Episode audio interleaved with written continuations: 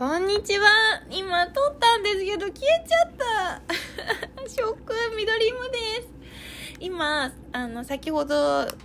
えっ、とえっ、と忘れちゃった。忘れしちゃった。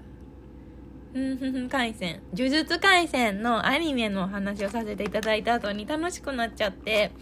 あのー、今はの国のアリスのお話をさせていただいたんですけども。今はの国のアリスのやつが消えちゃった。まあそんな大したお話が話せてたわけじゃないんですけど、ちょっとまあそれに基づいてもう一回お話ししていこうかなと思います。えっと、今の国のアリス、あの多分今流行ってるんですねで、ネトリックで見たことある方もいらっしゃると思うんですけど、あれもすごいですね。あの、東京を舞台に、こう、あの、サスペンス、ホラーみたいな、話なんですけどまあ話がよくできてる。どうやって思いつくんでしょうかあんなお話っていうのが。すごい衝撃で。あのちょっと前回も少しお話しさせてもらったと思うんですけれど私自身がこう物語を書くようになったんですね。で物語を書くようになってこう物世の中のできているものの仕組みとか動きとか、まあ、もうドラマとか、まあ、アニメで言ったら話ストーリーっていうのをすごくこう興味深く見るようになってあのなんかすごい楽しいんですけどなんかこうねそのまあ駆け出しね楽しんでるだけの場所なので何とも言えないですけどクリエイター目線とかで自分が物事を見るようになってからすごいこう見る角度っていうのが変わって受け身でドラマを見なくなった時にあこのカメラの角度すごいなこれは誰に対して発信してるのかなとか特に今の国のアリスで言ったらネットフリックス配信で海外の人に届くようにっていうのすごい気にされてるなとかカメラワークとかも東京がすごく映るようにやってるなっていうのがこうすごいなんか分かるように分か合ってるか分かんないですけど なんかあのそういう角度で物事を見れるようになってきてなんか分析してひたすら見てましたねドラマ。なんかそんな感じでした。でまあ私とあの母と一緒に見てたんですけど私も母も山崎賢人君っていうのがあのグッドドクター以来のそうですね。グッドドクターですごい彼の演技が魅力的だなと思ったんですね。でまあ母と最後までこう思わず見ちゃった、まあ、ドラマだったんですけどやっぱり今回も健人君の演技っていうのはすごい魅力的ですね。なんかこう見てても表情がくるくるくるくる変わるし目の動きもなんだろうなんかもう全然飽きない。なんか彼一人そのもちろんあの周りにいらっしゃる方一緒に演じてらっしゃる方背景とかが全てあってああいうドラマって成り立つと思うんですけど彼の演技だけを見てても飽きないってすごいなと思って相当努力されてるんだろうなっていう印象もあるしいや山崎賢人君は本当にやっぱすごいなって思いました。うんいつかお会いしてみたい。僭越ながら 使い方合ってる。うん。っていうのを非常に衝撃を受けました。うん。今の栗のアリスもこのお話本当にどうやってどの角度から作ったんだろうっていうのはすごい気になりましたね。私あんまりミステリーとかがあの書けないタイプで得意ではないジャンルなのでいやすごいなと思ってそういうとこでいったらちょっとジャンルは違うかもしれないんですけど名探偵コナンとかもほんとすごいなと思いますね。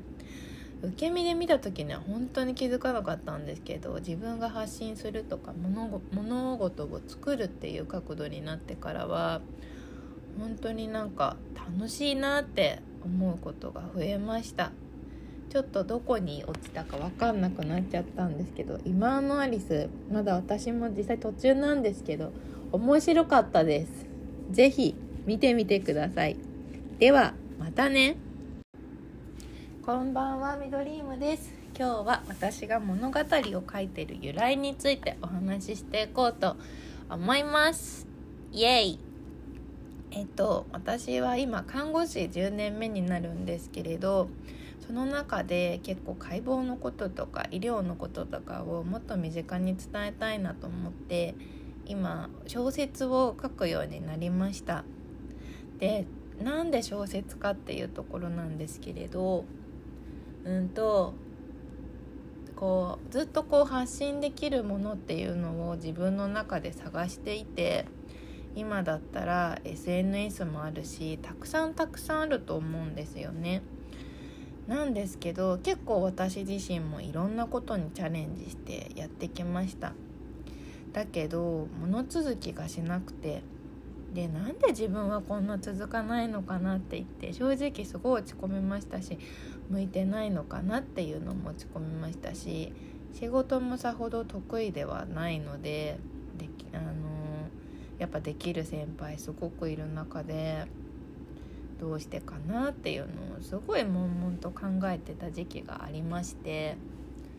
で、うんと、結局その何ですかね。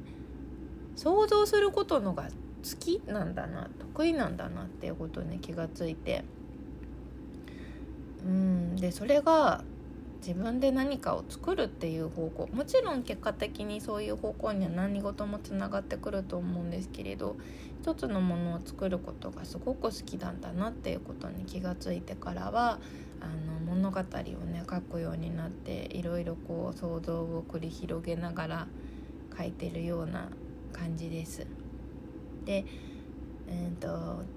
そうねでその体のことっていうのをやっぱり現場で見てて意外と知らない人たちっていうのが多いんだなっていうことをきあのすごく思うようになってやっぱ専門職になっちゃうとそういうのって意外と気づけなくって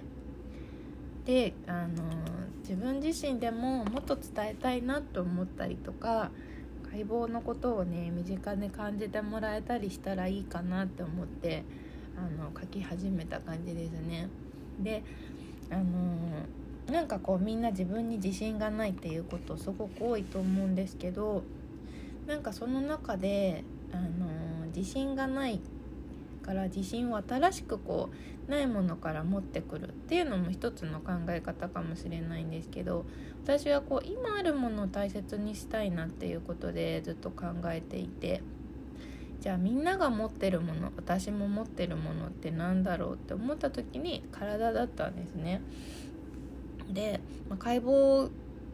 ていうところだと思うんですけど体ももちろんも手から見たら手がないとかあの足が動かない病気してしまったとかここにあの臓器にがんがあるとかまあいろいろそれぞれのお悩みっていうのもやっぱりあるかなとは正直は思うんですけれどただそれでも他の機能が使えるもう心臓止まらなくなっちゃったら人って生きられなくなっちゃうところは確かにあるんですけど左手使えなくても右手使えるとか目が見えなくても耳が聞こえるってなったら何ですかねそのできないところにフォーカスするんじゃなくてあるものそして1個かけてても他にみんなあるものに対してあの何かこう感謝ができたらいいなと思っていてんでちょっと偉そうに話してますよね私。あのうんなんか私自身が正直なところこう自信がない時間っていう期間っていうのがすごく長くてその時に気づけなくて今の私だったら自分になんて声かけるかなって思った時に例えばお金がないとか性格とか顔とかいろいろあるとは思うんですけれどそうじゃなくて体に目を向けた時に「なんだ私手が動くじゃん何でもできるじゃん」とか文字書けるしボールも投げられるし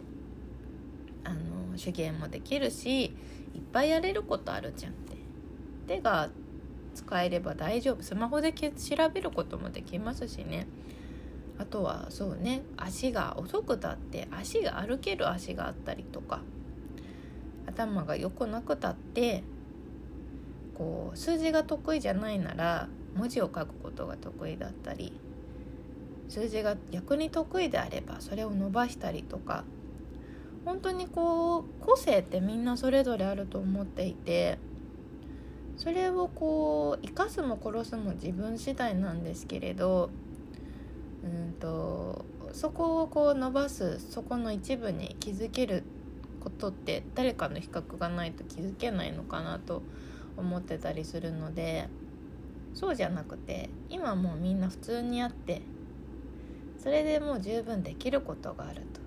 さらに好きなこと得意なことって伸ばしたらねすごくいいと思うのでそのベースの自信っていうのを高めてあげられるような本が書きたいなと思いまして。で今に至りって感じですね。ちょっとなんか論点ずれちゃいましたけど本をね書いて誰かの心に届くといいなと常々に思っておりまして。うん。どんな形になるかはまだ正直見えないところはあるんですけれどもコツコツ続けている最中でございます。何が好きかな？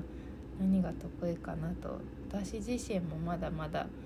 見極めてる途中なのでこれからもどうか新しい優しく